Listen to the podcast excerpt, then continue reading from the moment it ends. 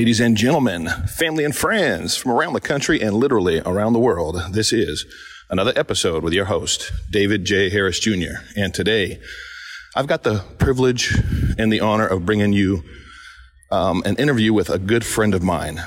Jack Posobiec is uh, a patriot. He loves this country. He loves everything this country stands for. And he was just assaulted in D.C. by these Antifa protesters, these Black Lives Matter protesters. What they charged him with, what they said he was, is disgusting. They called him a Nazi. They threw water in his face. And they even bullied him, pushed him out of the park, and then followed him. It wasn't enough to just get him out of the park. No, they wanted to follow him all the way to his car and potentially damage his car, uh, in, incur any additional injuries or assaults that they could. It was purely disgusting. You've probably seen the video already. Well, I had the uh, privilege to um, talk to Jack. I called him when I saw the video. It was late last night, and he answered the phone. I said, "Jack, can you give me a your response? What happened? What took place? How did what happened make you feel? And how did they? Uh, how did them calling you a Nazi resonate with you?" Friends, this is what we're up against right now. We've got individuals that have no idea who anybody is, but they're painting them as racist over the color of their skin. Well, that is the classic definition of racism judging somebody based on the color of their skin, not knowing anything about them, not knowing who they are or what they represent, just labeling them. This must stop. So it was a pleasure to bring this interview to you with Jack Posobiec. you were called a Nazi.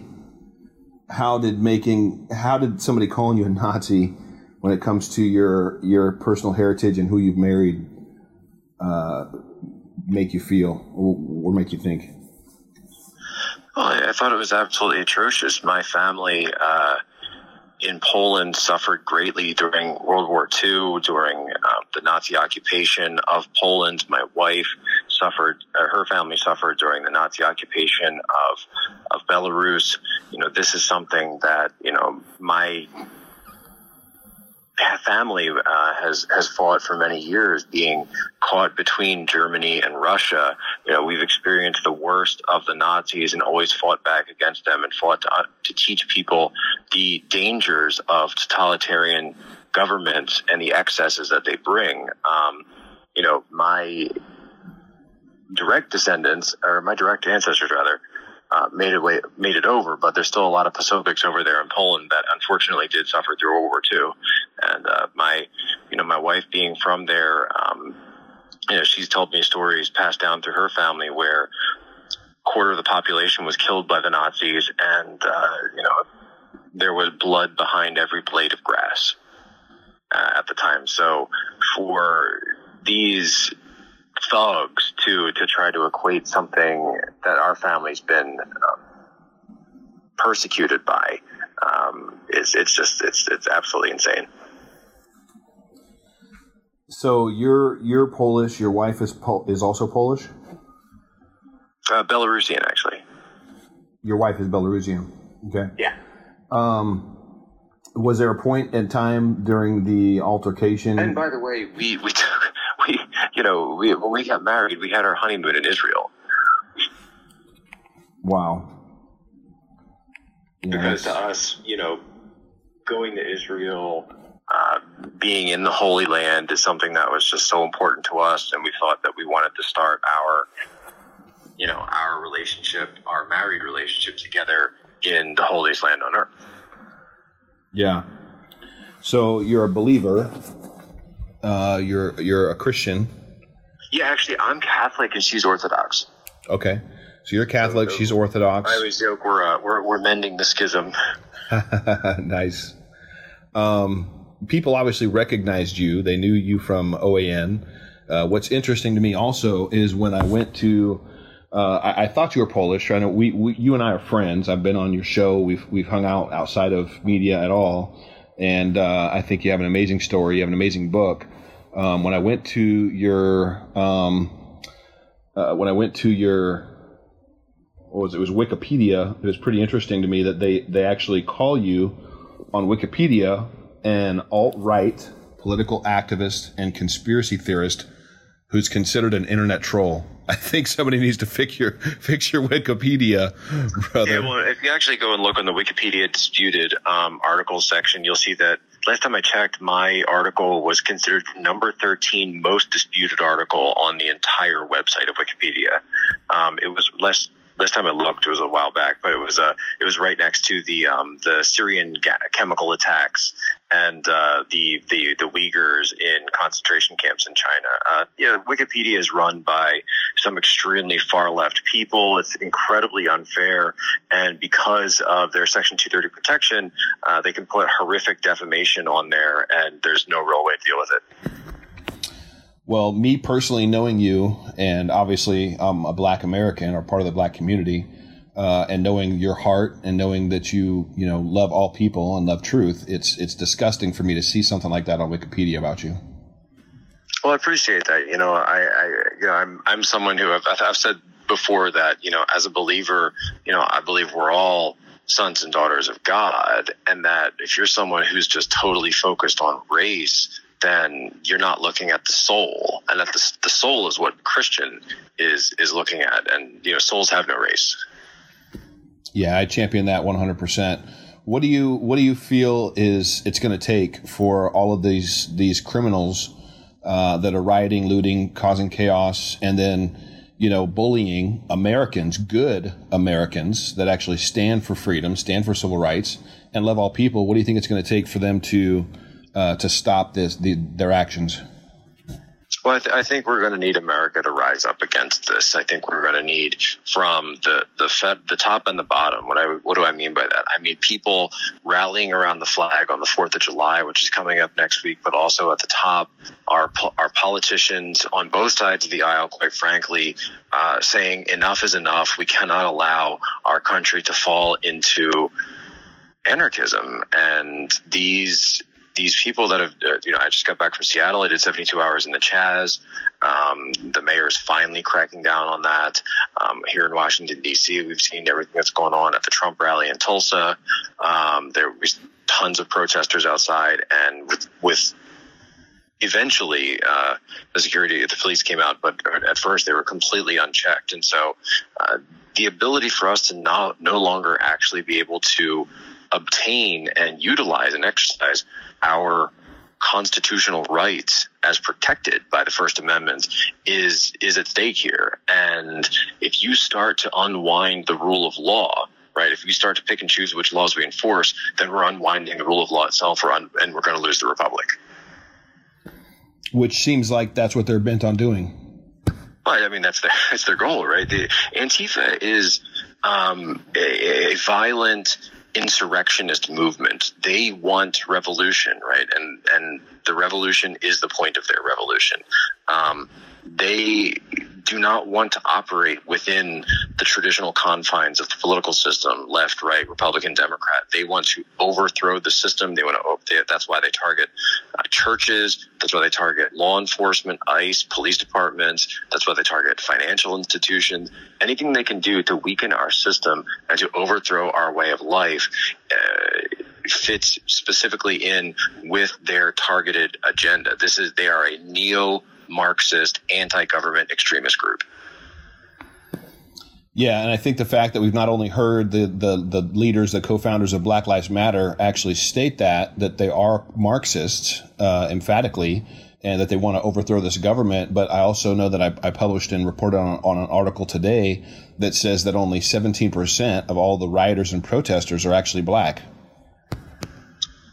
Well, that's right. You know, you're you, are you are seeing a um, you're actually seeing with a lot of these white liberals the, out there a sort of new version of white man's guilt from the the 19th century, where uh, they feel because of the way society is, they feel that they need to uh, play along with this sort of white savior narrative. And, you know, when they go out into the streets and you go out to these protests, you notice that they're not necessarily fighting against injustice. They're out there virtue signaling and taking photographs of themselves as they do it.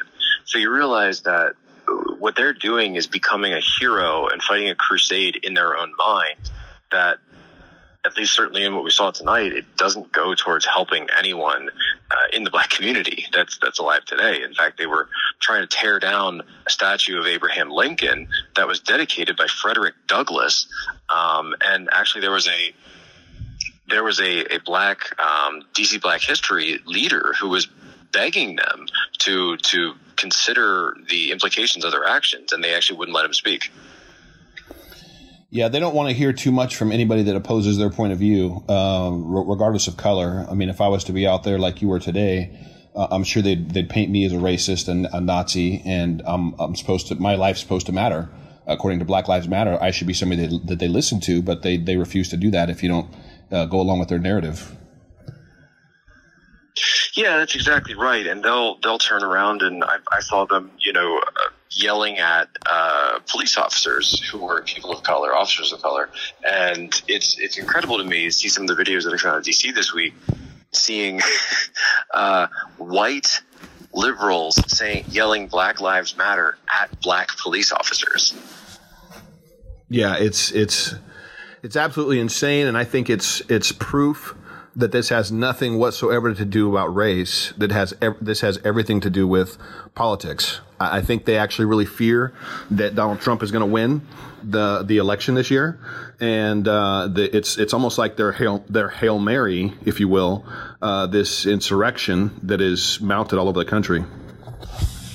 Yeah, I think this is definitely being done to, to try to destabilize the country ahead of the election. Uh, what effect that will have, I think, remains to be seen because I really do believe that there's going to be a lot of Americans who watch the horrific scenes that we've seen come out of uh, the violence of Seattle or the protests outside of Trump rallies or, you know, what unfortunately happened to me tonight.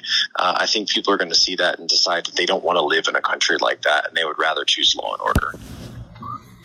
Yeah, I think that's where we're at right now. We're we're at a place in time where we're literally choosing between a party that's that wants law and order or uh, the lawlessness that we're seeing from mostly Democrat politicians and elected leaders all across this country.